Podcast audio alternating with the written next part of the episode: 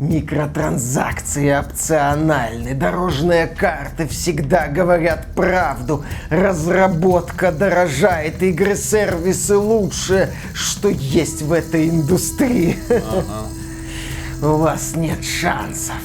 Ну, посмотрим. Это мы еще посмотрим. Сейчас мы начнем сеанс экзорцизма.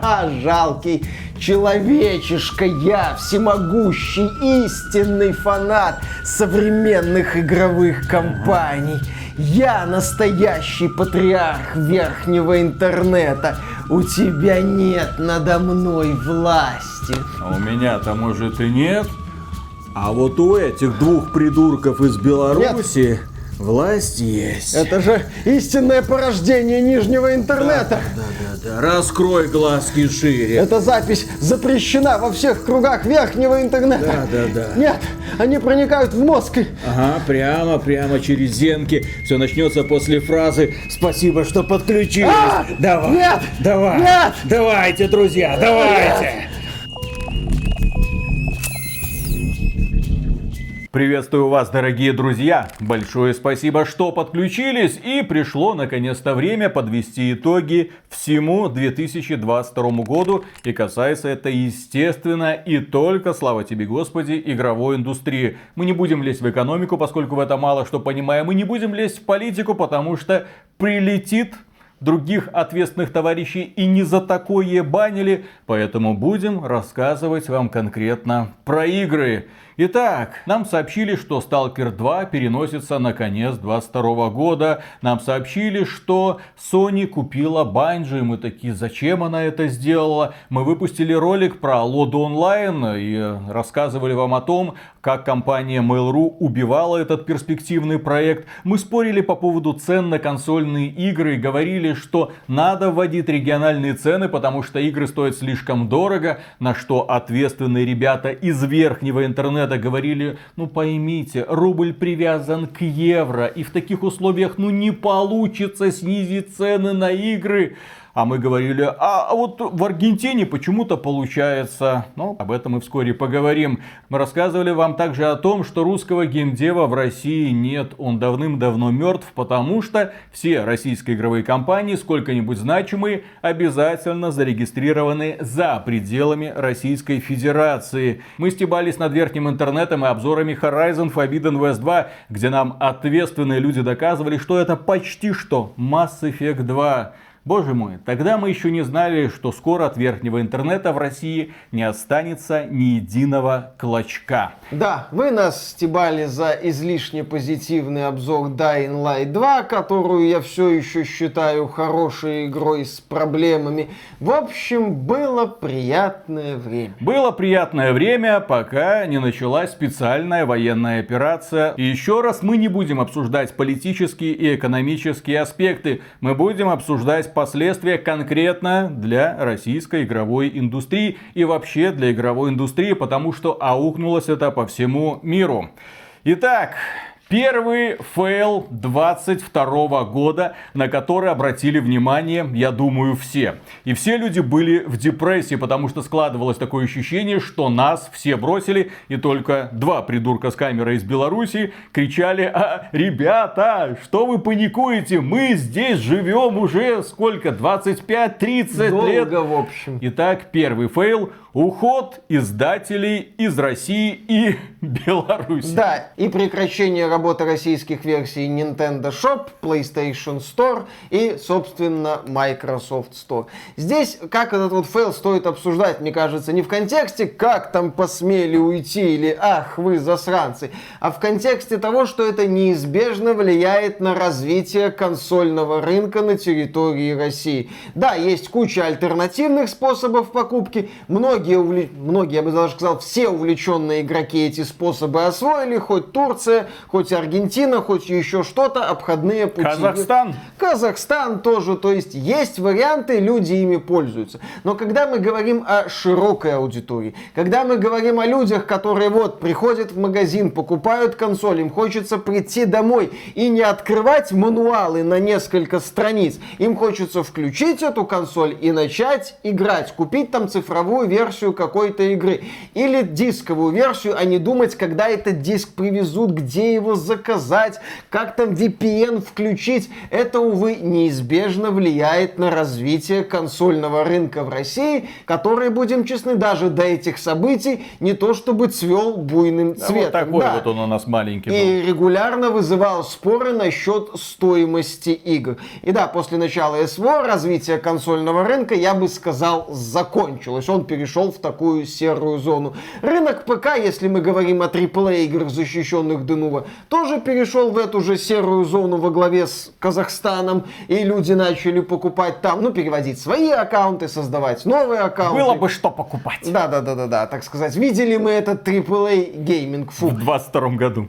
Да, некоторые издатели остались, некоторые даже мелкие издатели ушли, и тут стала модной одна фраза «Хатаб, рано ты от нас ушел». Хатаб был знаменитым репакером, не взломщиком, именно репакером, но его репаки всегда были знаком качества, люди их скачивали, играли. Многие пользователи стали честными плательщиками благодаря репакам Хатаба, ну, естественно, благодаря хакерам, которые эти игры взламывали. И вот люди начали возвращаться на торренты. Если издатель не хочет брать их деньги, если издатель отказывается продавать игру на территории России, люди задались вопросом, а зачем мне бегать за издателем с высунутым языком и протянутой рукой, чтобы он наконец-то забрал мои деньги? Я пойду по знакомой тропинке. В то же время многие люди, которые виртуально переехали в Турцию, Казахстан, какую-нибудь Аргентину или даже Польшу, внезапно для себя узнали, что оказывается есть региональные цены на консольные игры, что оказывается все это время представительства в России просто борзели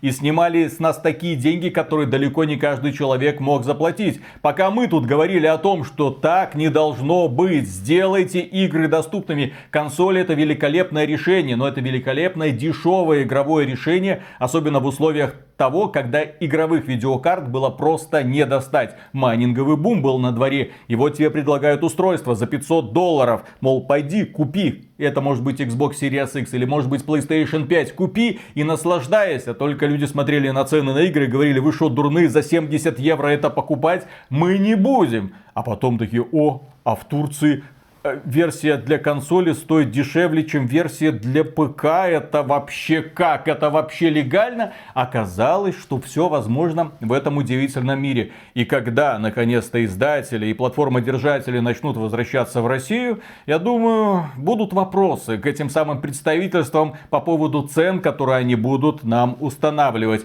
С учетом того, что российское консольное игровое сообщество сегодня это в первую очередь те самые увлеченные игроки, это такое ядро, да, то когда эти издатели вернутся, эти увлеченные игроки зададутся вопросом, а зачем мне уходить из Турции? Если мне, ну, в России продают официально, но у меня уже все каналы и оплаты налажены, зачем мне покупать эти же игры дороже? Да, там может быть русская локализация, но это тоже открытый вопрос для увлеченных игроков, которые английский в большинстве своем знают в том или ином виде, чтобы проходить проекты. То есть, да, если, когда издатели решат вернуться в Россию, им зададут ряд очень серьезных неудобных вопросов. Ну и сопутствующий фактор ухода издателей из России – это крах верхнего интернета, который вот в одночасье закончился. Больше не над кем стебаться. В общем-то, да, Даже крупные как- Тоха улетел и не обещал вернуться. И, кстати, да, сейчас некоторые ошметки верхнего интернета рассказывают о том, что,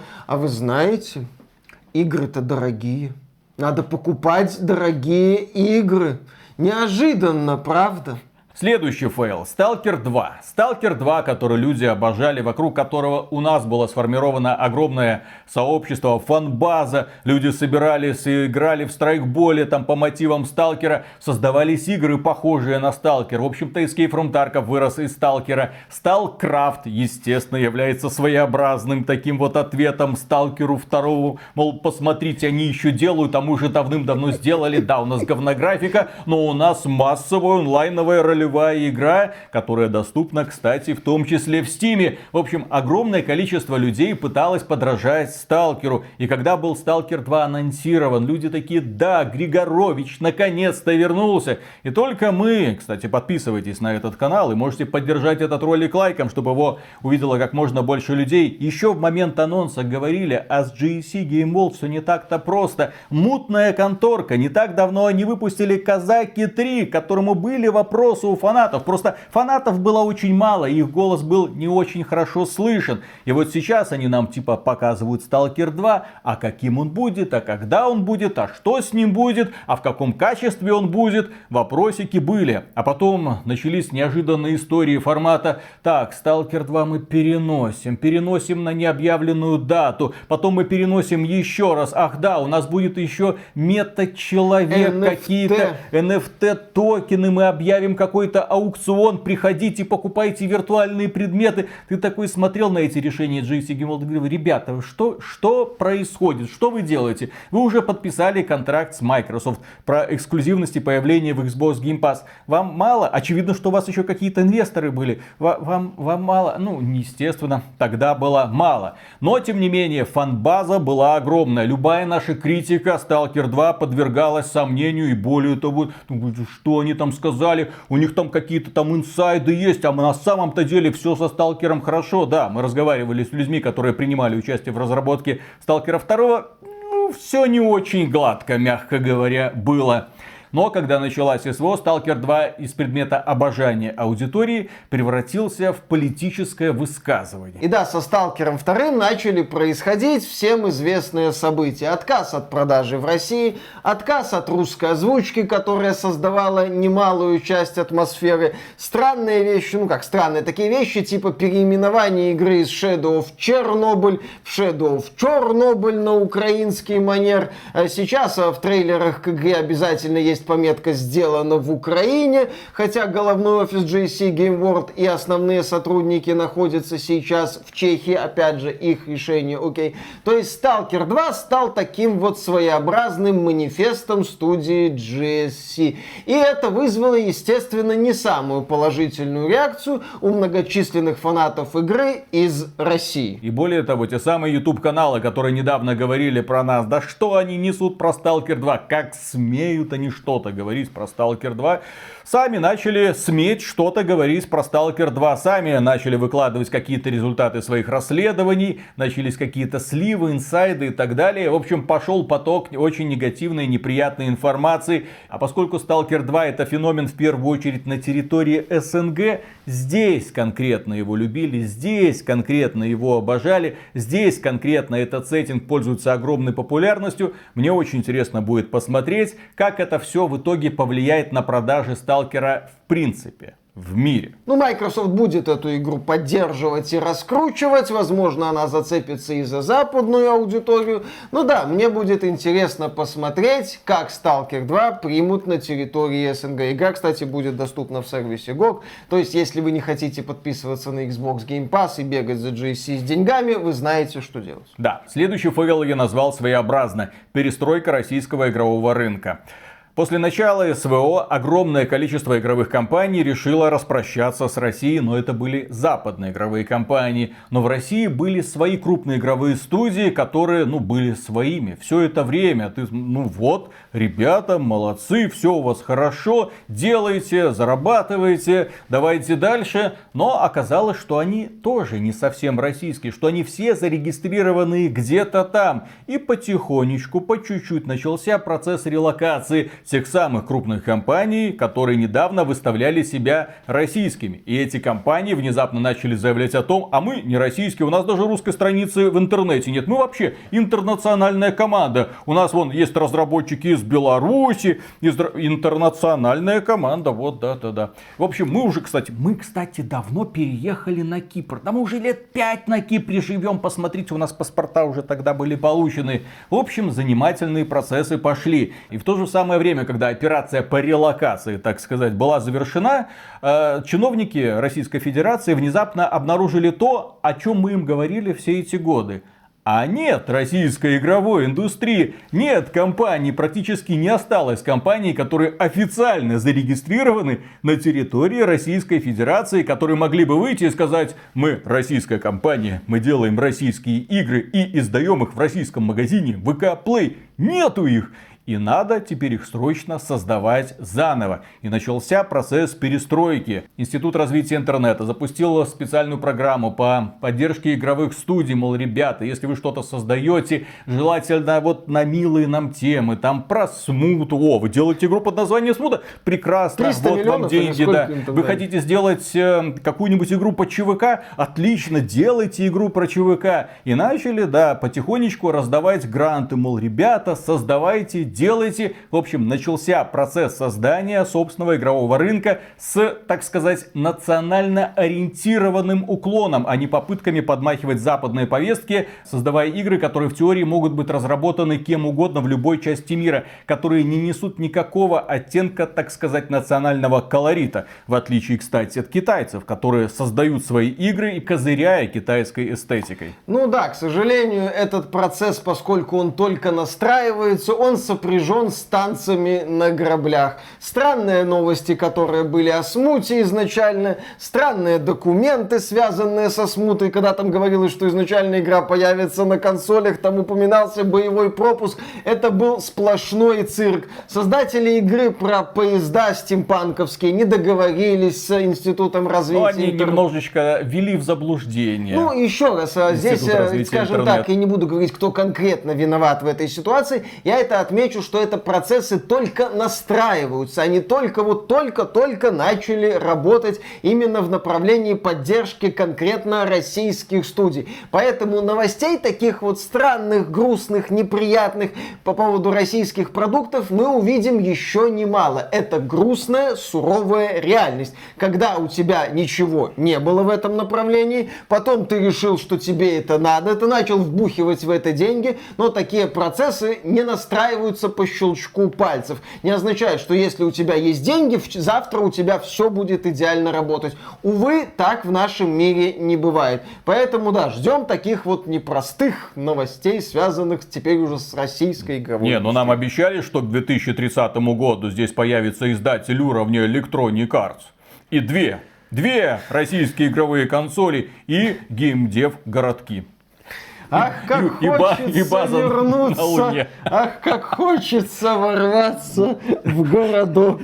Миша, я положительно принимаю все это. Мне нравится, что наконец-то началось строительство чего-то, что можно было бы потом, лет через 10, с гордостью назвать российской игровой индустрией, как это делают сегодня поляки, которые говорят, а у нас есть игровая индустрия, а у вас нет.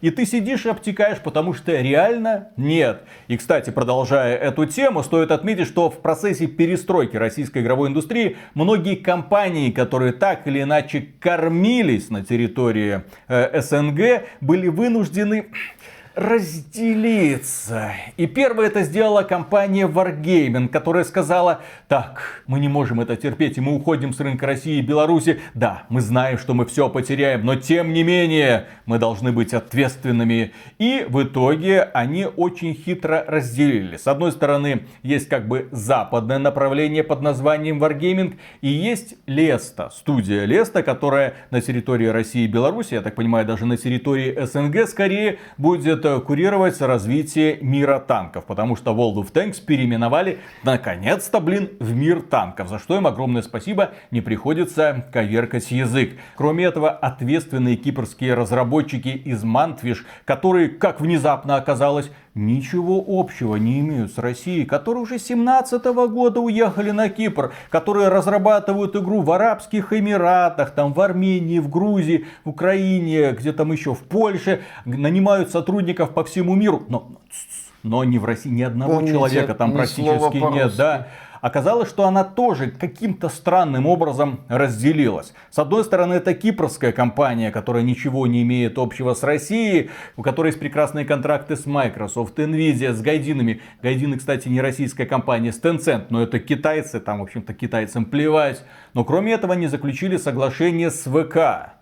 И теперь эксклюзивно на территории СНГ издаются ВК Play. На территории СНГ, не только России. Из-за чего у жителей стран СНГ, которые не Россия, возникают серьезные проблемы с покупкой этой самой Atomic Heart в этом самом ВК Play. Даже у белорусов. Белорусы жалуются, что не могут пойти и купить Atomic Heart. В общем, Ждем, когда процесс перестройки закончится и все механизмы будут отлажены. Понятно, что за один или за два месяца, да даже за полгода все это не привести к единому знаменателю, но хочется верить в лучшее.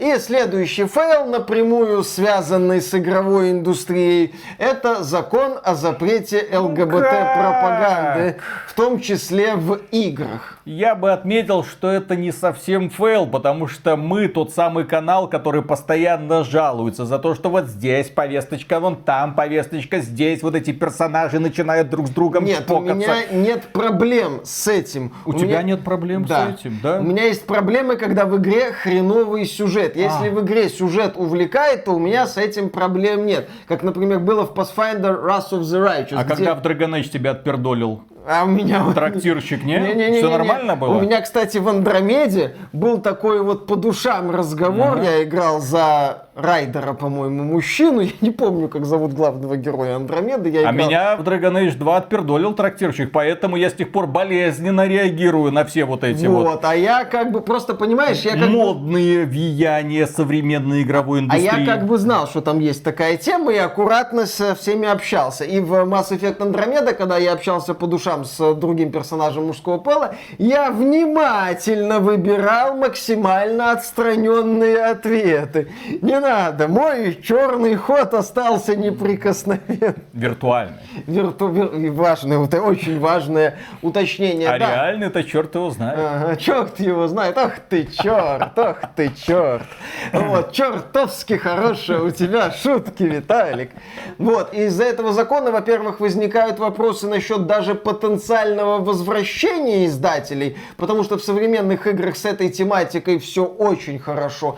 И, возможно, на развитие российских игр, которым придется от этого максимально отстраняться. Слушай, ну западный игровой... глупый и- Подожди, какой он нафиг глупый? Он адекватный, поскольку соответствует ценностям китайских товарищей, да? По-моему, там тоже это все запрещено. И наших друзей с Ближнего Востока, где тоже все это не приветствуется. Поэтому западным игровым студиям придется приспосабливаться или дальше следовать повестке, или пытаться создавать что-то, что можно легко при переводе адаптировать и сделать, что они были не друзьяшками, а друганами. Ну, вы знаете, как это делается в некоторых играх, кстати, где меняется просто описание протагониста на бумажке в мультиплеерных играх в первую очередь, и все. Игру можно запускать в Китае, как это есть, например, в League of Legends, где один и тот же герой на Западе это вот, э, ну, любит мужчина, а в Китае он дружит с мужчинами. Ну, с сюжетными играми, к сожалению, так легко все не поменять, поэтому будем смотреть, как это все будет соблюдаться и кому Здесь за это э, будет больше, прилетать. да, здесь больше меня напрягает отсутствие четких критериев,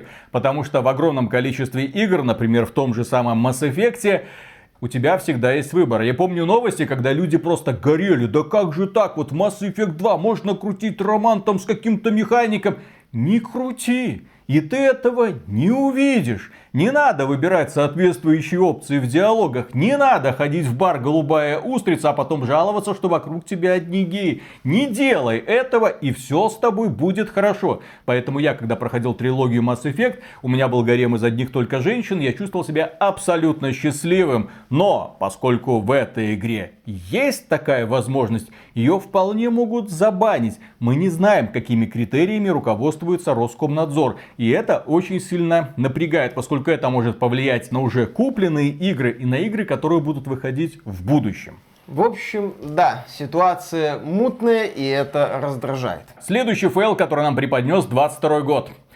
Экранизация игр. И на минуточку, это в 23 году мы увидели экранизацию Last of Us. Да. Или одни из нас. Или последний Да, из нас. то есть это 23 год. А в 22 году у нас была экранизация Halo, у нас была экранизация Resident Evil, у нас была экранизация Ведьмак Происхождение, кстати, экранизация Теккена тоже была, я правда не помню, это 22 год или 21 Там просто такая чудовищная рисовка, что я даже побоялся смотреть. Это а- аниме, если что. Да, был Cyberpunk Edgerunners, качественное аниме. Ну, окей, да, вот Виталику не нравится. Но вот эти вот... Есть аниме лучше, друзья. Если вам зашел аниме Cyberpunk Edgerunners, значит вам зайдет абсолютно любое аниме, поскольку все что угодно лучше Cyberpunk Edgerunners. В общем, Вот так если, ну, опять же, если в случае с Cyberpunk Edgerunners эта тема дискуссионная, то в случае с Halo, Resident Evil и Ведьмаком тут все более чем однозначно. Каким местом думали создатели этих сериалов? Наверное, тем, которые Master Chief показывал э, демонстративно в экран в одной из серий по Halo. В общем, все получилось очень и очень плохо. И да, когда вот вышел сериал Last of Us, просто крепенько такое зомби-приключение с драмой, естественно, ну, если судить по первой паре серий, а вокруг него уже чуть ли не культ выстраивается. Вот это прямое следствие того, чем кинокомпании кормили нас в 22 году, если это Потому было что- по мотивам игр. Потому что это всегда новый взгляд, новое прочтение, попытка переосмыслить концепцию. Даже создатели сериала Хейла говорили, а вот, э, да, создатели сериала, которые в том числе причастны к созданию игр, они говорили, а у нас вот уже мультивселенная. Вот у нас есть вселенная в игре, есть вселенная в кино. И вот вселенная в кино, Чиф, он будет там пехаться, он будет снимать шлем, он будет там страдать, он будет плакать, у него будет все время постная такая вот физиономия, там будет у пришельцев какая-то девушка, которая типа предательница, и он будет с ней крутить роман, все это... Ух, А что про Хейла? Ну, про Хейла у нас э, вроде как декорация одна нарисована более-менее И несколько неплохо. боевых сцен. Да, и несколько боевых сцен, э, которые сделаны на компьютере, которые любой человек, который проходит Хейла, может повторить. Потому что эти боевые сцены сняты частично от первого лица. Это что ли Хейла Рич? Какой-то серии Хейла Бломком, по-моему, Да, делал такие шикарно. короткие ролики. Прям великолепно, прям дух с серии Хейла был передан на 100%. Атмосферу можно было половником черпать. А вот да, в случае с сериалом мы получили просто отвратительную поделку, которая демонстративно насилует оригинал. И поэтому, когда Naughty Dog и HBO просто с уважением отнеслись к первой части Last of Us, люди испытали множественные неконтролируемые оргазмы. Но больше всего меня забавляют ребята из Netflix. Мы переосмыслили всю концепцию, мы поменяем цвет кожи и гендеры всем героям, которых вы так любите. Зачем вы это делаете? Потому что мы можем. А Альберт Вескер у нас теперь набор дебильных И у клонов. него есть э, две дочки, каждая из которой своей отдельной расы.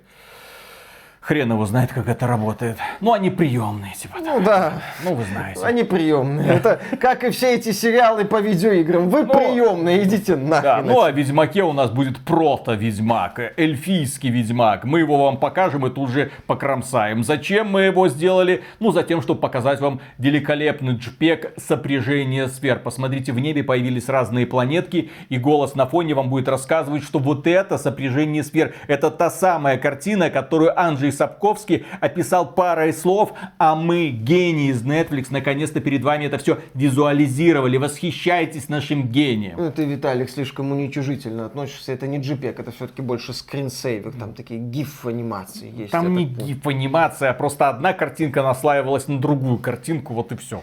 Ну, тоже вариант. Следующий фейл, хотя для кого-то это, конечно же, праздник. Конец майнингового бума. И переход эфира на концепт Proof of Stake. То есть- Хватит мучить видеокарты! Да, то есть теперь майнинг на видеокартах бессмысленен. Майнеры пытались переходить на другие криптовалюты, но эта идея не сработала. В итоге видеокарты 30 серии наконец-то, спустя два года после официального запуска, появились на рынке по адекватной цене и в больших количествах. И многие игроки наконец-то смогли купить себе видеокарты RTX 30 серии за относительно нормальные деньги. Вот, а владельцы майнинговых ферм наконец-то начали их распродавать. Ни бита, ни майнина, пацаны, зуб даю. И пошли на работу в Яндекс Доставку. Черный юмор. Да, да, да, да. Но одновременно с падением майнингового бума также произошло падение NFT рынка. Ну, вы знаете, вот эти невзаимозаменяемые токены, которые пытались пришивать к любой картинке, к какому-нибудь виртуальному предмету. Типа он представляет собой ценность. Уникальная он, Да, да, да. Он уникален, он закреплен только за тобой. Смотри, купи за миллион долларов. Некоторые люди, ну, рэперы. Люди, блин. Да, посчитали это прекрасной идеей, хотя вокруг что вы творите? Вы картинку из интернета покупаете за миллион долларов. Это уникально, у нее есть метка. Отлично, посмотрим, сколько это будет стоить через полгода. Через полгода это хорошо, если за 20 центов кому-нибудь понадобится. В общем, рыночек порешал. Кроме этого, в 2022 году произошел крах одной из криптобирж, судебные разбирательства. В общем, да, биткоин очень сильно просел, за ним просел и эфир. Сейчас они немного выправляются. Потому что крипта, особенно в текущей политической ситуации, людям нужна. Она очень востребована. Сейчас, когда банковские операции не работают, хочется, чтобы денежка как-то переводилась в соседнюю страну, а ее так просто не перевести из рубля в доллар, черт его знает. А крипта моментально работает, доступна всегда и везде. Естественно, этим люди будут пользоваться. Но слава богу, что видеокарты освободились из плена, а рынок ширпотреба, простите, NFT предметов канул в лету. Я надеюсь, что ни один проект теперь не взлетит. Вместе с NFT играми, которые пытались развиваться где-то в 21 году, начале 22 Кстати, привет Питеру Мулинье с его NFT игрой, где он напродавал земли, по-моему, на несколько десятков миллионов долларов. Привет криптоинвесторам. Хотя, да, э, как сейчас модно говорить, лица криптоинвесторов Питера Мулинье имаджинировали. Следующий фейл и на этот раз конкретно фейл. С одной стороны, видеокарты 30 серии хлынули на рынок, люди обрадовались. Но одновременно с этим компании AMD и Nvidia решили поразить вас видеокартами нового поколения. Представили э, GeForce RTX 40 серии и Radeon чики RX 7900 XTX и просто XT. И цены поставили соответствующие. Мол, вот эта вот видеокарта у нас рекомендуемая стоимость 1600 долларов, вот это 1200 долларов, вот это вот 800, 900, 1000 долларов.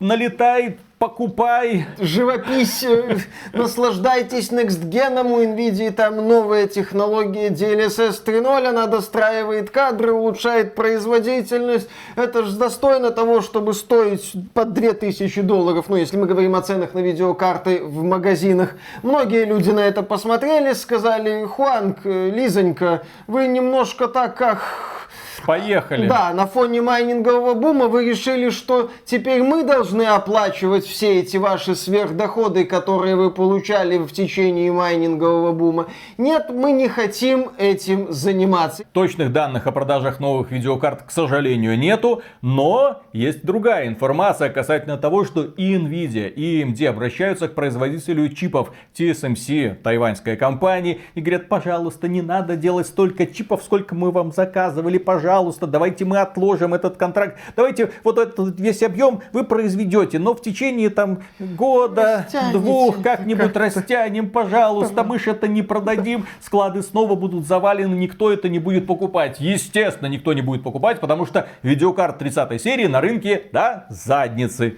Да, а видеокарты 40 серии стоят неадекватно дорого. Но Дженсен Хуанг обратился к разработчикам и попросил их об одной маленькой услуге. Мол, ребята, а давайте мы будем партнерами, давайте вместе дружить, давайте вы будете внедрять вот наши передовые технологии. А, и, э, естественно, это будет не бесплатно, но с одним небольшим условием. Ваши игры должны будут тормозить вот тормозить. Вот компания CD Projekt Red сделайте так, чтобы Ведьмак тормозил на всем, кроме 4080 и 4090. Сделайте. Легко. Да. Ну, это больше теория заговора, но тем не менее, да, э, в прошлом году вышел ряд проектов, которые с трассировкой лучей нагибали даже видеокарты 30 серии. Даже легко нагибали видеокарты 30 серии. И если ты хотел вот прям лучшую графику с DLSS 3, куда же без этого, вот, то тебе надо было видеокарта 40 серии. Следующий файл, который я назвал, конец VR. Дело в том, что недавно казалось, что за VR ну какое-никакое, а будущее есть. Компания Meta, ну вот эти самые признанные экстремисты и террористы на территории Российской Федерации, не так давно выпустили прекраснейшее устройство под названием Oculus Quest 2, которое стоило на момент выхода 300 долларов. И оно пользовалось огромным успехом. 15 миллионов копий разлетелось и дальше продолжали хорошо продаваться. Казалось, ну вот, вы сделали прекрасное игровое устройство, популярное игровое устройство. Почему вы остановились? Где новые игры, где новые анонсы, где новое что? У вас наконец-то получилось пробиться к рядовому пользователю, доказать, что этот концепт имеет право на существование. Но в 2022 году корпорация Meta заявила о том, что ей это уже не интересно, и они идут в корпоративный сектор. Вот вам вместо Oculus Quest 3 Meta Quest Pro, который стоит не демократичные 300 долларов, а 1500 долларов.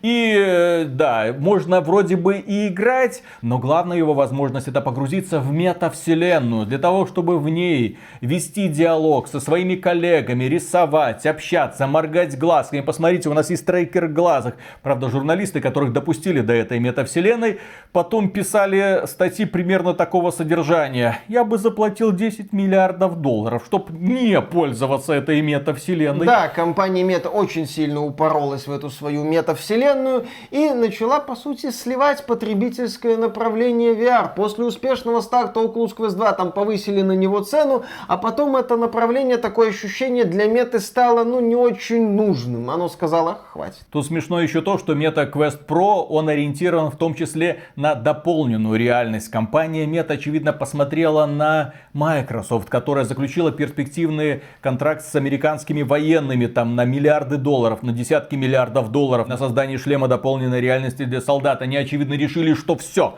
вот за этим будущее, отличные контракты можно заключать, по крайней мере с правительством, хоть кто-то нам принесет деньги. Но уже в 23 году, в начале 23 года, Microsoft заявил о том, что Не сворачивает прокатило. направление дополненной реальности, сворачивает HoloLens и закрывает. Ну, у компании Microsoft в принципе сейчас большие увольнения, как и в любой другой крупной IT-компании. Поэтому реальность, что виртуальная, что дополненная, скоро из игровой индустрии самовыпилится. Правда, есть одна компания, которая до сих пор надеется, верит в лучшее. Непонятно на что, ну да. Да, Sony скоро представит PlayStation VR 2, и фанаты говорят, вот это вот настоящий шлем за 550 С евро. проводом, по-моему. С проводом, естественно. Не автономный, Не автономный. без обратной совместимости с играми для PSVR 1. Как говорится, удачи компании Sony. Надо было раньше подписываться на канал XBT Games. Тогда бы вы знали, в каком направлении нужно идти. Следующий фейл – нейросети, точнее, восстание кожаных мешков против нейросетей. Дело в том, что да, художники внезапно обнаружили, что есть такие нейросети типа Midjourney, которые могут вот так вот на щелчок пальца тебе нарисовать все, что ты у него попросишь. Причем в куче разных вариантов, в любом художественном исполнении. И они такие, э, а вы эту нейросеть тренировали на чьих работах, на моих работах и на твоих работах тоже. Ты не беспокойся, это несправедливо, мы возмущены, мы Запретить. бастуем. Да, на ArtStation целая забастовка была, они уходили, они писали всякие веселые значки, типа «Эй, ай, нет, ни в коем случае нас не заменишь». Правда, в это же самое время другие нейросети начали активно заменять представителей других профессий. Нейросеть типа чат GPT даже заменила Google своего рода, и корпорация Google сейчас очень сильно напрягается из-за того, что есть поисковый запрос, куда ты можешь писать все что угодно, и тебе адекватно расписывается мануал. Не какая-то там статья в интернете пишется, а тебе на экране компьютер сам расписывает, что и как тебе нужно сделать. И более того, это чат GPT еще и кодить может. Хрен с ним, он там романы пишет, дипломные работы, ты с ним можешь общаться. А тут художники картиночку украли. Здесь вообще весь мир скоро будет полностью изменен. Они картиночку украли. Друзья, нейросети это наше будущее. Это великолепная технология. И нужно будет просто уметь к ней приспосабливаться. Потому что компании будут этими технологиями пользоваться. Потому что будет очень много людей, которые будут этими технологиями пользоваться. Мы будем пользоваться в первую очередь. В современном интернете сложно что-то однозначно как-то закрыть, запретить, убить, закопать и надпись написать. Лазейки будут найдены, лазейки будут оформлены. И компании будут использовать в своих проектах нейросети. Я эту мысль говорил чуть ли не с самого начала всей этой движухи на тему нейросети против художников, что нейросети нужно воспринимать сегодня как данность, которая никуда не денется, и пытаться с этими нейросетями сосуществовать, а не бороться. Да. Вот нам картинки рисует девочка, да, и я к ней, э, ну, как-то, ну, странно к ней обращаться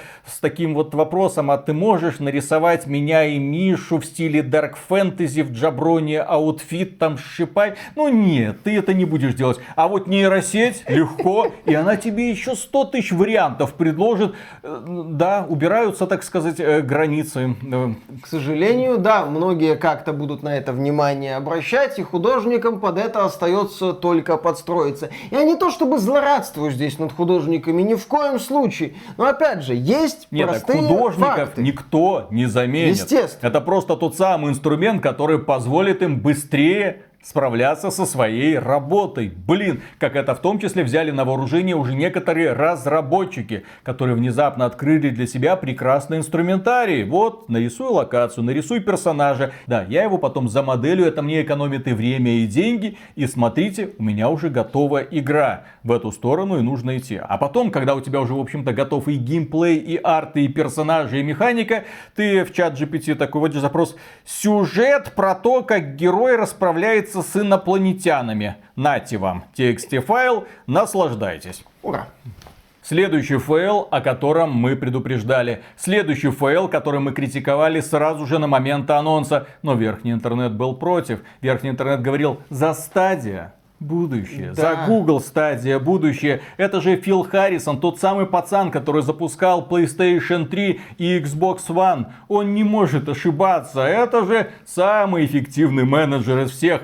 А мы сидели на тот момент и говорили, да мы знаем этого Фила Харрисона, он запускал PlayStation 3 и Xbox One. Это те еще провалы были. Это его слова были про потанцевал PlayStation 3. Еще не раскрыт. Да, который до сих пор, наверное, кто-то раскрывает. Да, в 2022 году компания Google объявила о том, что закрывает стриминговый сервис Stadia. Он закрылся, собственно, в январе 2023 года. Причем там вначале нам говорили, что нет, стадия жива, но она не была жива. Ого. Там увольняли сотрудников. То есть со стадией было все понятно до официального анонса даты смерти. В принципе, да, сервис уже изначально выглядел как не очень живой. Это полуживое тело компания Google пинала годик-другой и успокоилась. А почему Google Stadia провалилась? А потому что она выстраивала ее вокруг еще не готовой экосистемы. У Microsoft был Xbox, были игры, были студии, Game Pass. были партнеры, был Game Pass. У компании Nvidia, да, они сразу сказали, вот пользуйтесь нашими серверами, а игры-то вы уже купили. Вы уже их купили в Steam, в EGS, где угодно, они у вас уже есть.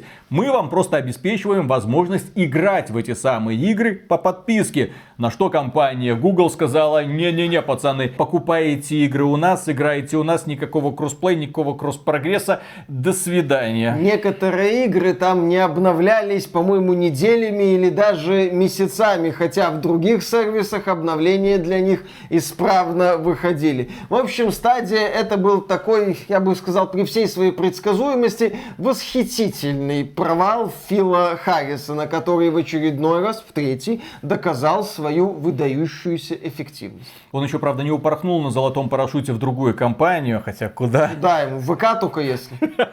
Долетит Кстати, нужно же запускать две игровые А консоли. тут человек, у которого есть опыт в запуске двух игровых консолей и одного стримингового сервиса. Хороший специалист, надо брать. В общем, следим за его карьерой. Да. Следующий фейл, который предвосхищает много интересных событий в 2023 году, это попытка Microsoft купить Activision Blizzard. В начале 2022 года нам про это сообщили, мы такие, нифига себе, 70 миллиардов долларов компании Microsoft, откуда у вас такие деньги, кто вам их дает, пользователи дают, они, в общем-то, согласны, мы сделаем из Xbox самую крутую игровую платформу, мы выведем ее в лидер, у нас будет Diablo, Call of Duty, World of Warcraft, у нас будет все, у нас будет Overwatch, у нас будет в том числе Headstone, и вообще мы покупаем Activision Blizzard конкретно из-за мобильного направления, потому что мы не умеем делать мобильные игры, а нам нужны мобильные игры, потому что мобильные игры это драйвер эволюции э, игрового рынка. В общем, компания Microsoft сообщила нам примерно такие новости. Весь игровой рынок выступает против Microsoft. Никто не хочет, чтобы эта сделка состоялась. Выступает против Sony. Nintendo такая сидит, такая, ну в принципе норм, ну ладно. Нам похрен вообще. Да, нам в принципе похрен, мы этот игровой рынок и не видели. У нас свой собственный маленький мирок. Маленький. Ма- Маня мирок, мы в него никого не пускаем. Точнее, к нам никто не придет, потому что у нас стоит мобильный чип 15 года. Хрен вы сделаете э, AAA игру для него. Только мы умеем делать и главное продавать игры для данной игровой системы. Да, разбирательства по этой сделке шли весь 22 год. Антимонопольщики начали упираться. Ну, антимонопольщики Британии и США. То есть начали они эту сделку пристально рассматривать. В этой ситуации что забавно? Это то, как два платформы-держателя, вроде как ведущих Nintendo ведет свой путь в своем мире, начали показывать, какие они убогие. Microsoft говорит, ребята, у нас нет игр, мы не способны делать крутые продукты, мы все просрали, у нас куча студий, видите, они ничего не сделали, у нас за 22 год было, ну, три игры, включая Pentiment, ну это же позор. На что Sony говорит, вы знаете, а если у нас забрать Call of Duty, PlayStation, то может и рухнуть, у нас нет шутеров от первого лица, таких взрослых под военщину, мы свои серии Killzone и Resistance вчастую просрали во времена PlayStation 3, ну, в случае с Killzone PlayStation 4, но это был стартовый проект, Shadowfall, он не считается. В общем, мы все просрали, мы фуфло, нет, мы фуфло. И вот это настолько жалкое, настолько убогое зрелище, когда две корпорации демонстративно себя принижают. Одна, чтобы получить издателя Call of Duty, а другая, чтобы конкурент не получил этого издателя Call of Duty. За этим наблюдать было поначалу интересно, а потом стало просто неприятно. Миша, первое правило бизнеса какое? Какое? Денежка любит слезку. Слез. Да, даже зарабатывая миллиарды, ты должен всеми силами показывать, что ты такой бедный и несчастный. Ты, кстати, заметил вот это вот правило э, глав корпораций, которые пытаются появляться на улице в такой casual style. Ну, футболочка такая-нибудь, потертые джинсики, да. Ребята, я с народом, я с вами, Народом. все хорошо, да. А раньше-то элита пыталась показывать, я над народом, я не с вами. Но сейчас, да, когда зреет волна революции, когда люди собираются войти в профсоюзы, ой-ой-ой, ты все, ребята, я такой же, как вы. Я так же, как и вы, получаю премию 50 миллионов долларов каждый квартал. Вот. Поэтому, понимаете, нам нужна Activision Blizzard. Нет, вам не нужна Activision Blizzard. Замечательно. В общем, берегите себя и своих близких. Мы следим за развитием событий. Да, следующий фейл, который тоже произошел в 2022 году и тоже связан с большим поглощением. Компания Take-Two, издатель GTA и NBA 2K, решила, что ей мало консольного рынка и ПКшного рынка. Ей тоже нужно выходить на мобильный рынок. Но как? Ведь нет рук, нет э, людей, которые способны создавать хорошие мобильные продукты. И она купила уже загибающуюся компанию Zynga. Финансовые отчеты, которые показывали, что компания находится в удручающем состоянии и у нее почти нет таких, ну, более-менее знаковых продуктов. И тут компания Take-Two выходит и говорит, а мы покупаем Zynga. И знаете за сколько? За 12,5 миллиарда долларов. И тут тебе становится понятно, после того, как такие суммы оглашаются, кто на самом деле драйвер игровой индустрии, в какую сторону смотрят инвесторы. Потому что хрена с два. Вы найдете какую-нибудь крупную компанию, которая стоит 12,5 миллиардов долларов. Я думаю, если компания Microsoft придет к CD Projekt Red, CD Projekt Red скажет, ну мы в принципе за 2 миллиардика, ну ладно, за 3 готовы вам продаться. Потому что мобильные игры приносят бабки. А эти бабки собираются с казуальной аудиторией, которая не понимает ценность игр в первую очередь, которая не понимает, что это ненормально когда дополнительная жизнь в Candy Crush Saga стоит 10 баксов. Ненормально, не надо так делать. А они по какой-то причине думают, что это нормально. Их все устраивает, их продолжают доить. И именно поэтому мобильный рынок зарабатывает такие деньги. А на ПК и консолях сидят люди, которые говорят, не, ну 70 долларов за игру это дорого, это нужно, чтобы прям хорошая была игра. А распродажа, а сколько игра стоит на распродаже? 10? 10 долларов за двухлетнюю игру вы с ума сошли? А рядышком находится рынок, где человек за 10 долларов готов купить пару лутбоксов, выиграть мусор и довольно пойти дальше покупать лутбоксы. Что может быть лучше? Сделка между Take-Two и Zynga, она определяющая, она показывает, куда смотрят корпорации и на что они дальше будут ориентироваться. Да плевать на эти консоли, да плевать на эти ПК. Вон, посмотрите на достижения Genshin Impact. Да, кажется, мы про это много раз говорим, но Игра, которая в одно лицо зарабатывает миллиарды долларов, является маяком для всей игровой индустрии. Недавно была новость, что игра PUBG Mobile, мобильная версия PUBG, заработала больше денег, чем GTA 5. В Самая общем, продаваемая AAA игра всех времен народов. Да, теперь понятно, почему компания Take-Two была готова вывалить такие деньги за не самую-то успешную на мобильном рынке компанию Zynga. Следующий фейл. Компания Blizzard. Да, у нас есть Activision Blizzard, но подразделение Activision более-менее успешно существовало. Ну, за него, собственно, основная война между Microsoft и Sony да, идет. Они выпустили Call of Duty Modern Warfare 2, запустили Warzone 2 и, да, показали очень хорошие результаты, заработали миллиард долларов сходу. В общем, эти ребята демонстрируют отличные показатели. А вот компанию Blizzard преследовали неудачи. Ну, для начала, да, это, правда, новость конца 22 года, но их выперли из Китая. Им не удалось продлить лицензионное соглашение с китайской компанией NetEase, и поэтому все бренды компании Blizzard отныне на китайском рынке не присутствуют, а серверы закрыты. До свидания. Все, конец многолетнему сотрудничеству. Дальше компания Blizzard запустила Diablo Immortal, которую по какой-то причине делала NetEase. У самой Blizzard не было сил сделать мобильную игру. И, кстати, Diablo Immortal осталась во владении NetEase. Но и она... та продолжает ее доить. Но она запустилась в Китае с задержкой. И после неплохого старта доходы игры начали падать. И там была суровая монетизация китайского качества. То есть пользователь должен или целыми днями торчать в игре, или э, вливать в нее миллионы долларов. Но даже если ты Илон Маск, то все равно дна ты не увидишь. Никогда примерно. И Diablo Immortal в 22 году стала первым таким сильным разочарованием для фанатов Blizzard. Потом Overwatch 2, который вышел, и люди охренели Очереди. такие.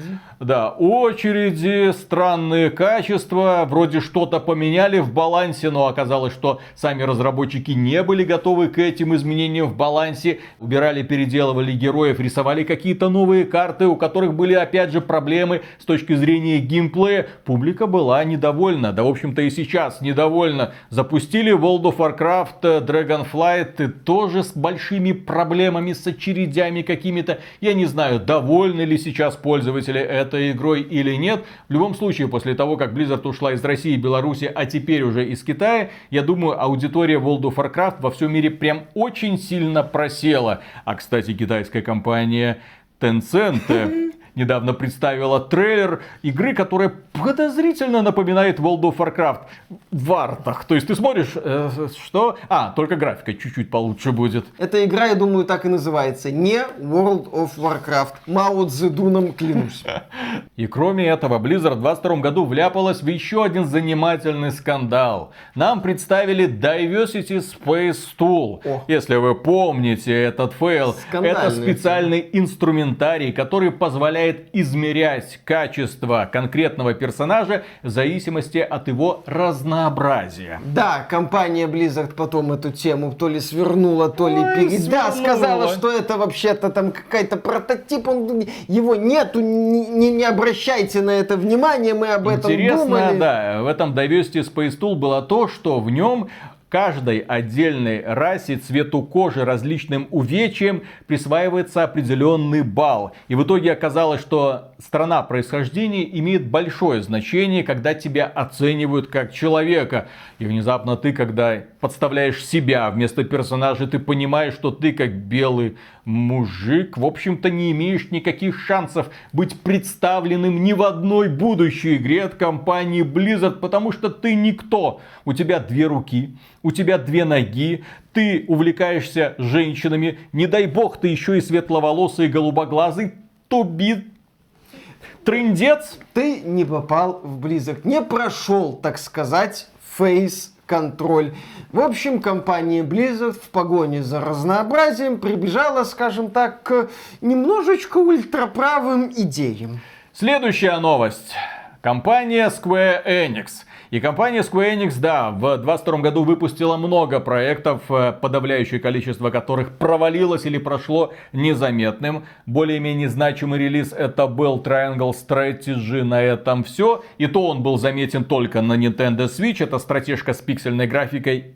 Но главный провал Square Enix это то, что они за бесценок продали свое западное подразделение и все свои главные бренды. За 300 миллионов долларов они продали Embracer Group, Crystal Dynamics и Eidos Montreal. Они отдали им бренды Tomb Raider, Deus Ex и Civ. А ранее они не продлили соглашение с IO Interactive и лишились бренда Hitman. Ну, а Interactive они отпустили. Они там Отпустили, даже на да, этом да, да, деньги да, да. какие-то теряли. Это было чуть раньше, но да. По сути, в 22 году закончило свое существование западное направление издательства Square Enix. Там у них что-то осталось, типа Life is Strange, но это не считается. И да, все вот это западное направление с Tomb Raider и Deus Ex в придачу было продано за каких-то 300 миллионов долларов, что по меркам нынешней игровой индустрии, где ворочают миллиардами, десятками миллиардов, а Банжи, создателей, да, успешной игры сервиса Destiny 2, купили за 2,5 миллиарда. Ну потому что условно бесплатная гринделка Конечно, да. Ну, вот, а, с лутбоксами. вот, а тут у нас э, набор студий, да, там. которые делают одиночные игры, и поэтому мы их сольем в Embracer Group за бесценок. Gearbox, по-моему, миллиард двести стоит. То есть вот понимание того, насколько низко упала Square Enix. Продажа этих студий это еще и финальная точка в попытках Square Enix делать игры по лицензии Marvel. Оглушительный провал Мстителей, про это даже отдельно можно поговорить. Провал Стражей Галактики, которых практически не рекламировали. В общем, Square Enix сказала, нам это все надоело, мы пойдем в NFT. Square Enix одна, по-моему, из немногих игровых компаний, если не единственная, э, у которой в заявлениях все еще упоминается NFT. Миша, они ж в Японии живут, а туда новости доставляются на рыбацких лодках. А там шторм, непогода, а если не довезли, а если еще контрпропаганда китайских товарищей, которые хотят, чтобы японские товарищи загибались. Вот и все. И компания Square Enix, очевидно, до сих пор пребывает в уверенности, что Final Fantasy это крутой бренд, что за NFT будущее и что надо строить свою метавселенную. Ну, Final Fantasy 16 одна из самых ожидаемых игр этого года, но по сути Final Fantasy-то у них и остался. Ага, королевская битва Final Fantasy передает привет. Ну, это First Soldier для Да. мобилок. Это у него, слушай, у них еще был Chocobo GP. У них была еще мобилка по Bravely Default, тоже закрытая. Babylon's Fall, гринделка от Тоже Platinum закрыли. Games, тоже уже закрыта. 22 год. Ну, Мстюнов, в общем-то, закрыли, но это уже 23 год. Прекрасная контора японских, я не знаю кого.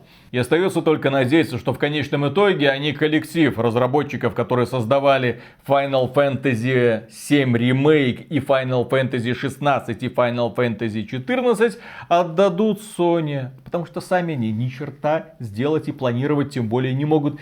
Пожалуйста, отдайте. И Йокатар от создателя Нир Автомата тоже продайте, пожалуйста, Sony. Ему там выделят кладовочку, где-нибудь там в чуланчике. Он будет сидеть, писать свои шизанутые истории. Нам этого и надо. Знаешь, куда Йокатара должен Ну? пойти работать? В Каджима Productions. Это Два гения в одном месте.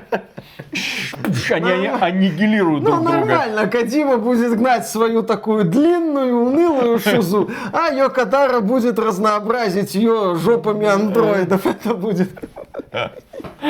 Это будет прекрасно. Да, да, да. Кадима, это невероятно трогательный сюжет. Я понимаю, что драма, я понимаю, что это на надрыве. Но давай мы чисто предлагаю вот этой героине конкретно в этой сцене сделаем большую жопу в белых труселях. А? И Не, та- камеру вот так Да. вот поставим. не сморщенную, как у Fragile в Death Stranding, а такую упругую, молодую. А? И аннигиляция. Да как ты смеешь вмешиваться в мои гениальные планы? Следующий фейл. Компания Ubisoft. Давай на этом закончим. У нас я- столько роликов я было понимаю. Про их анонсы, про то, как она не может никому продаться, про то, как она переносит игры. Э, Перенос, кстати, Skull and Bones, который должен был выйти 8 ноября. Провал Mario плюс Rabbids, провал Rocksmith плюс, неудачное решение по Just Dance, проект э, Rainbow Six Extraction. Rainbow Six Extraction ну-ки, вышел в январе 22 года. Вы, заб- вы забыли об этом уже, вы об этом забыли. Признайтесь себе. По-моему, Roller Champions в этом году. Я могу, понимаете, я могу ошибаться насчет игр от Ubisoft. Потому что Ubisoft это такая Square Enix на минималках. Square Enix шитпостит, но она эти игры выпускает. А Ubisoft шитпостит анонсами. Потом эти игры отменяет как-то там по-тихому, не по-тихому. Но да, Ubisoft была стабильным поставщиком фейлов на протяжении всего 2022 года. И каждый финансовый отчет начинался примерно так. Э, мы в дерьме, мы перестраиваемся, мы отменили три неанонсированные игры. Следующий финансовый отчет Евгеймо выходит. Вы знаете, мы все еще в дерьме, мы все еще перестраиваемся, и мы еще три неанонсированные игры отменили. Но эти муки не отменяет Beyond Good and Evil 2. Оставьте, оставьте эту вселенную в покое. Пожалуйста. Почему они не отменили X-Defiant, я тоже до сих пор не понимаю. В общем, что-то у них там такое интересное происходит. Сотрудники недовольны, сотрудники бунтуют. И в Геймо говорит, ребята, будущие компании в ваших руках. Разработчики говорят, Евгеймо, хотелось бы подержать в руках не будущее, а деньги, которые мы зарабатываем. Можно? Друзья, вы берега попутали. Это Франция, а не Китай. Тут вам нет никакого и не будет никакого коммунизма. А разработчики такие, Ив, а почему будущее компании Ubisoft, которая в наших руках, выглядит как э, логотип компании Ubisoft, вид сбоку? И пахнет точно так же. А я думал, ты пошутишь про яйца Ива Гиймо. Я такой думал, а что они такие большие? Про пустоту шутить? Как можно шутить про то, чего нет? Ахаха. Следующий фейл тоже связан с компанией Ubisoft, но посвящается он Epic Games 100. Ну, магазинчику Epic Games, и мы в самом начале говорили Тиму Свини, главе компании Epic Games, ничего не получится. Люди, которые рисовали для себя цифры и план по развитию, они ошибаются, ничего у них не получится, потому что они ни хрена не понимают в игровой индустрии, потому что они что? Правильно, они не подписаны на канал XBT Games, иначе бы они сразу все поняли и начали развивать это все в другом направлении. Но по какой-то причине, вот смотрите, ребята, выкупаем эксклюзивы, вот эти вот хиты, вот только у нас, мы заключаем контракты. В итоге все это привело к тому, что все издатели, которые когда-то ушли из Steam или пытались сделать собственные лончеры, или ушли в Epic Games 100, и представители Epic Games 100 рассказывали нам в Твиттере, господи, мультимагазинное будущее, вот оно, к чертовой матери Steam, вот эти вот грабительские 30%, теперь каждый человек может покупать в любом лончере, в каком захочет. Э, Человек говорит, а я не хочу, чтобы у меня было 100 тысяч лончеров, можно мне, пожалуйста, один Steam? Мне вот эти вот россыпи магазинов просто неудобны, я не хочу этим пользоваться. И в итоге, да, все издатели, которые когда-то ушли из Steam, очевидно, посмотрев на странные и удручающие показатели продаж на ПК, особенно это касается перспективы, потому что, окей, продажи на старте ты еще можешь себе обеспечить, поскольку хай, поскольку рекламные бюджеты, но потом-то человек не заходит в твой магазинчик, он не следит за распродажами, он не знает, что происходит, и продажи, по сути, замораживаются. А в Steam все всегда на виду, и поэтому они начинают потихонечку переползать. Activision Blizzard даже туда переползла со своей Call of Duty, елки-палки. А это? Да, Bethesda переползла. Electronic Arts и Take-Two тоже сказали все, только Steam, только хардкор. И, наконец, в 22 году компания Ubisoft, которая держалась до последнего, которая, нет, мы придерживаемся, у нас есть убеждение, 12% только так мы будем работать. В конечном итоге и компания Ubisoft вернулась в Steam со всеми играми, которые она в Steam не выпускала все эти годы. И сейчас она их постепенно выпускает. И да, Call of Duty Modern Warfare 2 на пару с Warzone 2 тоже запустились в Steam. А если Бобби Котик возвращается в Steam, то это главный показатель величия Габена. Напомню, что у Бобби Котика есть сервис Battle.net, который-то постарше Steam будет. Но, судя по всему, выяснилось, что в Battle.net продаются игры от Blizzard, а другие проекты там популярностью не пользуются. Или Бобби Котику понадобились новые люди на ПК. Чтобы найти новых людей на ПК, Бобби Котик пошел в Steam. И в этой связи мне интересно узнать, а какое будущее, в принципе, у Epic Games 100. Просто ларечек на стороне, как GOG, где выходят какие-то игры. Если вы хотите кого-то поддержать, то можете купить. А никто это, наверное, делать не будет, и все это так В умрет. Epic Game Store вышла эта игра Тартуга в Да. начале января. Казалось бы, мертвый сезон, обзоров я особо не видел, и всем такое ощущение плевать. При этом в Steam вышла игра Sailing Sea, это китайский проект под Sid Meier's Pirates, насколько я понимаю. Ну, игры не самые положительные отзывы, там около 70%, но, тем не менее, популярностью она там пользуется. Я только надеюсь, что восторжествует справедливость, и Тим Свини, глава Epic Games, вызовет себе на ковер Сергея Галенкина, который отвечал за развитие Epic Games 100, и скажет, Серега, сымай штаны, буду пороть. Пороть за все вот эти нарисованные тобой планы, за все вот эти растраченные тобой деньги, карманы выворачивай, что в карманах, блин, где деньги, Серега, блин, Где где, будущее, где оздоровление индустрии, что ты наделал, блин, ну-ка немедленно пошел подписался на XBT Games. Да. А следующий фейл связан с удручающими показателями 2022 года. Крупные компании ленили что-то выпускать, и если выпускали, то ой, лучше это было, да, не видеть. Но компаниям нужно было что-то показывать своим акционерам. И когда приходил день финансовых отчетов, компания Electronic Arts выходила и говорила, а, а знаете что, А, мы делаем три игры по Звездным войнам, да, мы вам их не покажем, мы даже картинки не представим, но это три, там шутер, стратегии, еще что-то там. А, и продолжение Jedi Fallen Order, Star Wars Jedi Survivor. Но Ну, это в выживалка. 23 году. Не, Да. Ну, вы знаете, выживалки сейчас очень модные. Это клон Vampire Survivor. ну. Тоже очень модная игра, да. Вот, да, компания Electronic Arts рисовала нам бумажные анонсы Star Wars. Компания Take-Two после того, как ее акции просто обвалились, когда она заявила о том, что а мы тут за 12,5 миллиардов долларов покупаем Зингу, это не оценили люди, это не оценили примерно никто. Люди спрашивают, а как вы на этом будете зарабатывать? Зинга не умеет создавать игры. Научится. Да, ну научатся, будем надеяться, у них такие перспективные есть команды разработчиков, да, у нас есть классные бренды.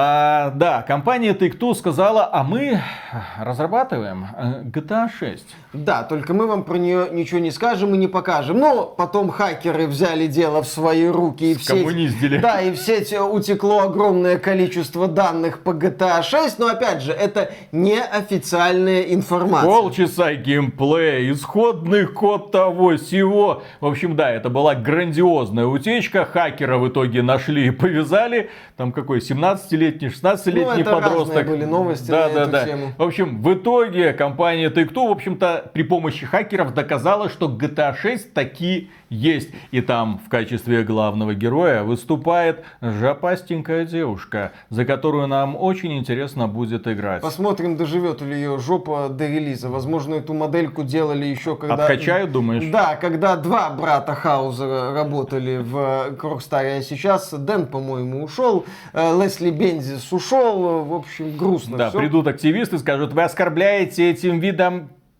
кого-то. Я не знаю, кого можно оскорблять такой. Как, не знаю, кого может оскорбить большая жопа, вообще непонятно. Это всегда прекрасно. Но, повторимся, вот этот слив, это не имеет никакого отношения к официальному заявлению Take-Two. Если мы смотрим на официальную повестку Take-Two, то инвесторы, мы делаем GTA 6, вам больше ничего знать не надо. О чем еще аудитории знать не надо, ну, в подробностях, так это о планах CD Project Red, которые очень и очень наполеоновские.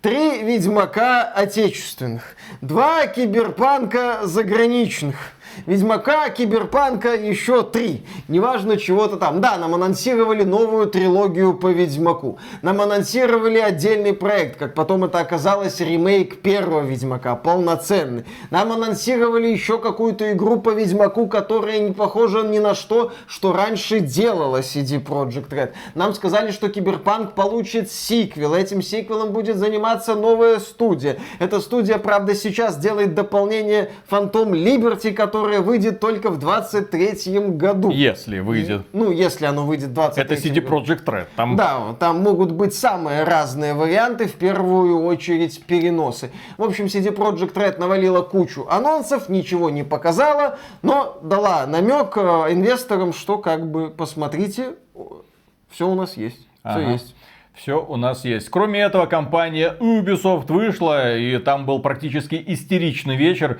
потому что нас пытались убедить в том, что ребята, у нас все хорошо. Э, дело в том, что как раз э, примерно в то время по интернету начали расходиться слухи. Слухи касательно того, что китайцы хотят что-то там прикупить, какие-то инвесторы из Саудовской Аравии хотят вложиться да, в какую-то крупную европейскую игровую компанию. И компания Ubisoft пыталась показать себя как можно лучше. Они сказали, у нас есть Assassin's Creed и не один, и не два, и не три, и не семь. У нас есть семь Assassin's Creed мобильный для Netflix, еще какое-то дополнение. В общем, у нас все завалено планами касательно того, чтобы разрабатывать Assassin's Creed. А знаете, сколько мы заработали на Assassin's Creed Valhalla? Вот столько мы же заработаем на каждом отдельно взятом Assassin's Creed. У нас, кстати, есть Assassin's Creed даже для Китая. Его сделали, вероятно, китайцы, потому что он, по крайней мере, готов. Уже идет идет альфа-тестирование его. Да, и нам показали кадры игрового процесса этого проекта. Ну, кадры похожие на игровой процесс, потому что кадров игрового процесса из других Assassin's Creed не было. В этом году ожидается релиз Assassin's Creed Mirage, но нам не показали геймплей. Но нам... вы можете делать да, предзаказы. но вы уже можете сделать но не делайте предзаказы. Естественно, делать этого не надо. А следующий фейл 22 года доставляет много печали Михаилу. Потому что он, знаете кто? ПКшник. Он любит высокое разрешение, высокие графические настройки, а еще он любит высокий FPS. Да, мне нравится, когда в игре 60 FPS. Но проблема в том, что да, 22 год показал. Консоли нового поколения, PlayStation 5 и Xbox Series X их пользователи должны привыкать к новой реальности. К реальности, когда игры выглядят не очень и идут с частотой 30 кадров в секунду. Ну, некоторые игры могут выглядеть приятно, и частота 30 кадров в секунду есть пока только в двух проектах, но это очень и очень неприятный звоночек. Речь идет об играх Plague Tale Requiem, которая хотя бы выглядит презентабельно, и Gotham Knights, которые выглядят значительно хуже, чем Arkham Knight 2015 года. И да, обе эти игры работают на PlayStation 5 и Xbox Series X с частотой кадров в 30. Ёлы-палы.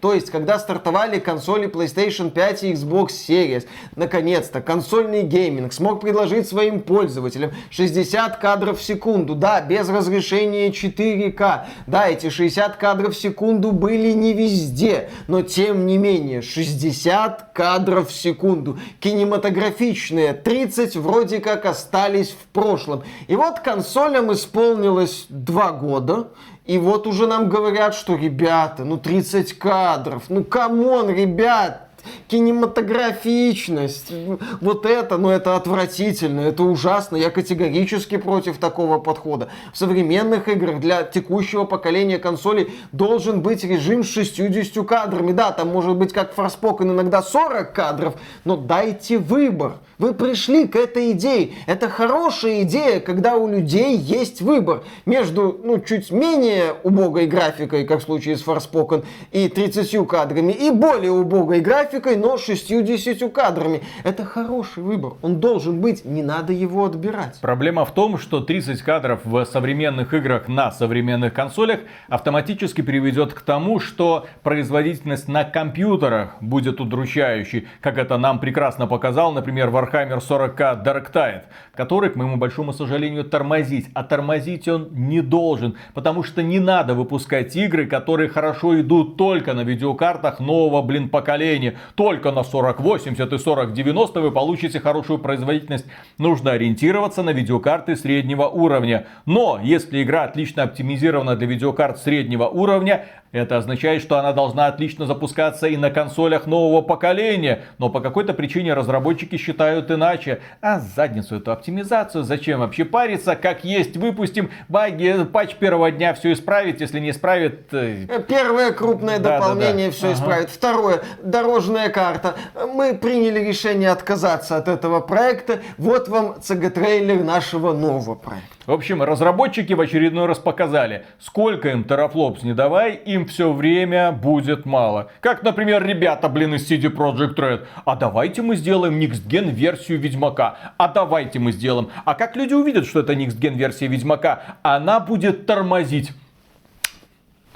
Следующий файл это отсутствие, точнее не выход консоли под названием Nintendo Switch Pro или Nintendo Switch 4K. Там неизвестно какой был подзаголовок. Дело в том, что слухи об этой консоли были. Более того, ответственные источники из индустрии говорили, что некоторые разработчики получили дев-киты и уже радовались. Более того, в некоторых играх для Nintendo Switch есть настройки графики. Я не понимал, зачем они были нужны. Или игра будет четкая, но тормозит, или мыльная, но 60 FPS.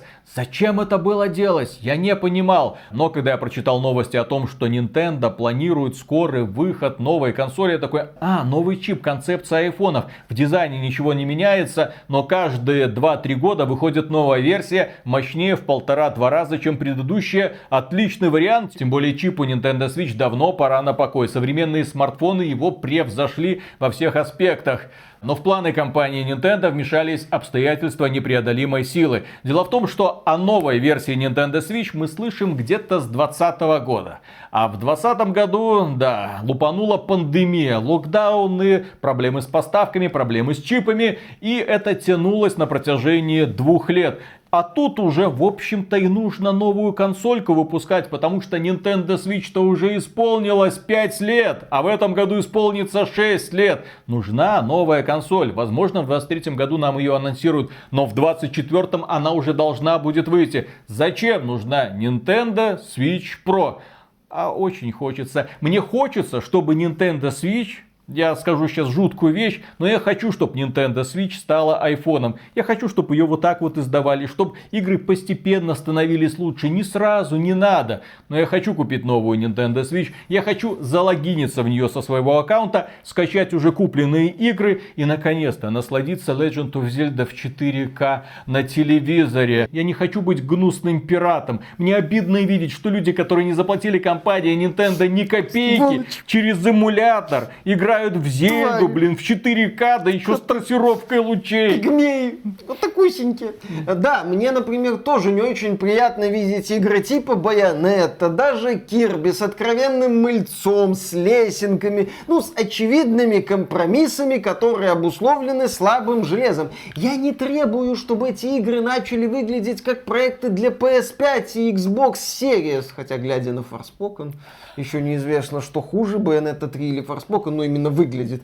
Bayonetta 3 с точки зрения художественной части это получше. В общем, я не требую, чтобы Nintendo мне дала Next Gen. Нет, я просто хочу чуть меньше вот этих вот очевиднейших компромиссов, да, и чуть меньше мыльца, чтобы мне не надо было периодически глаза протирать, когда я играю в проекты от Nintendo. Великие с точки зрения геймдизайна, но да, с такими вот неизбежными компромиссами обидно. А тогда потенциальный выход Switch Pro пришелся, по сути, не только на пандемию, он пришелся на майнинговый бум и на пик кризиса полупроводников, когда Sony не могла нормально новое поколение запустить, Microsoft не могла нормальные поставки Xbox Series организовать, то есть все оказались в таком затыке. И Nintendo, глядя на это все, естественно, приняла логичное решение. Нафиг Switch Pro, спокойно уже идем к новому поколению. Вот.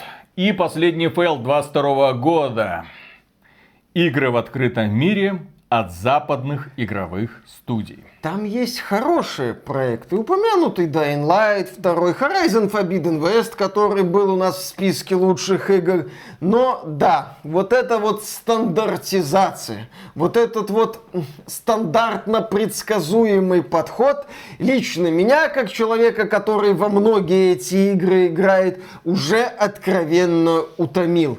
В играх в открытом мире от западных студий может меняться антураж, подход к боевой системе, сюжет, ну, примерно все аспекты, кроме структуры. Ты оказываешься в открытом мире, ты начинаешь осваивать вот эти вот точечки. Эти точечки появляются задолго до того, как ты к ним приблизился, или вообще каким-то образом активируются, что ты знаешь, что тебя в этой точечке ждет, потому что эта точечка имеет определенный значок, а определенный значок это определенная активность, и в этой активности тебе выдадут известный набор задач, потому что этот набор задач уже был в предыдущей такой активности. Нет ощущения предвосхищения. Вот есть, э, дорогие друзья, да, такая популярная в игровой индустрии вещь, как лутбокс. Почему лутбоксы так популярны и почему игровые студии со скрипом от них отказываются? Потому что когда человек получает лутбокс, он испытывает удовольствие три раза. Первый раз, когда он, собственно, получает эту коробочку, уже подарок, да? Ну, вы знаете ощущение, когда вам на день рождения дарит какой-нибудь подарок. И вы такие, блин, ну интересно, что там?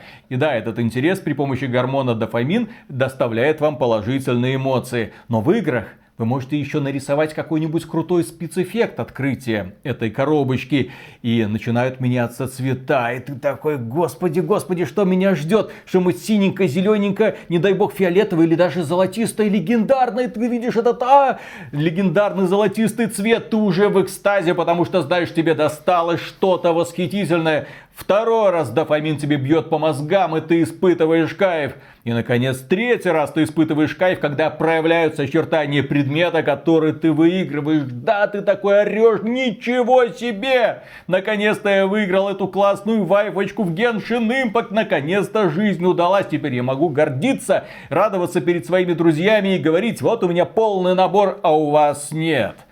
Также примерно работают и современные японские игры типа Zelda и Elden Ring, потому что ты знаешь, что впереди тебя ждут приключения, но ты не знаешь где и не знаешь какие. И это незнание подталкивает тебя к тщательному изучению этих локаций. А потом ты начинаешь восхищаться гением геймдизайнеров, потому что эти приключения радикально отличаются от того, что были до этого. Эти приключения или эти встречи, или эти пейзажи, ты не знаешь, что тебя ждет. И именно это толкает тебя вперед. Именно поэтому Elden Ring многие считают лучшей игрой 22 года. Именно поэтому мы будем и дальше вспоминать бедную несчастную Зельду от 2017 года, эти игры дарят тебе ощущение исследователя, который идет вперед навстречу приключениям, чего не дают западные игры, потому что вот тебе карта, вот тебе активности, Вопросики. вот тебе маршрутик, вот иди.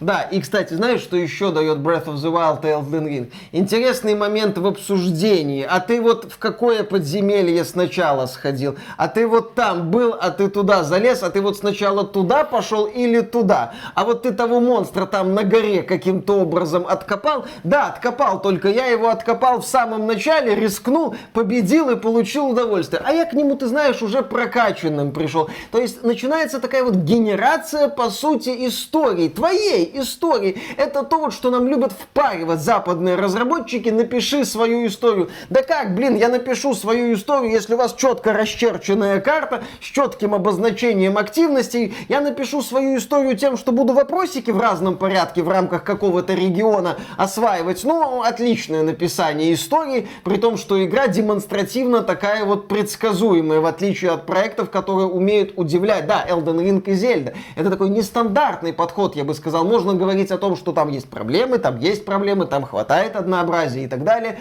Но это нестандартный подход. Когда там говорят, что вот Elden Ring может повлиять на индустрию, я считаю, что не повлияет. Что западные разработчики продолжат хренакать вот эти вот стандартизированные открытые миры. Вот мир, вот контент, освай. Интерфейс Skull Bones как бы намекает, что компания Ubisoft ни черта не поняла, а ее геймдизайнеры не извлекли ни одного урока из опыта Elden Ring. Не надо вот это все загромождать какими-то значками. Не надо, чтобы у тебя экран сиял от направляющих. Пожалуйста, дайте мне ощущение приключения в море. Ни хрена, вот тебе, не потеряйся, не потеряйся. Вот туда плыву, здесь, здесь мы постарались, мы сделали. Вот точки для гринда, вот здесь собери, вот здесь рыбку полови.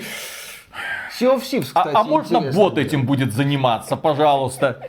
Да, кстати, он с этим справится. В Sea of Thieves, кстати, интересный момент с исследованием моря сделали через кооператив.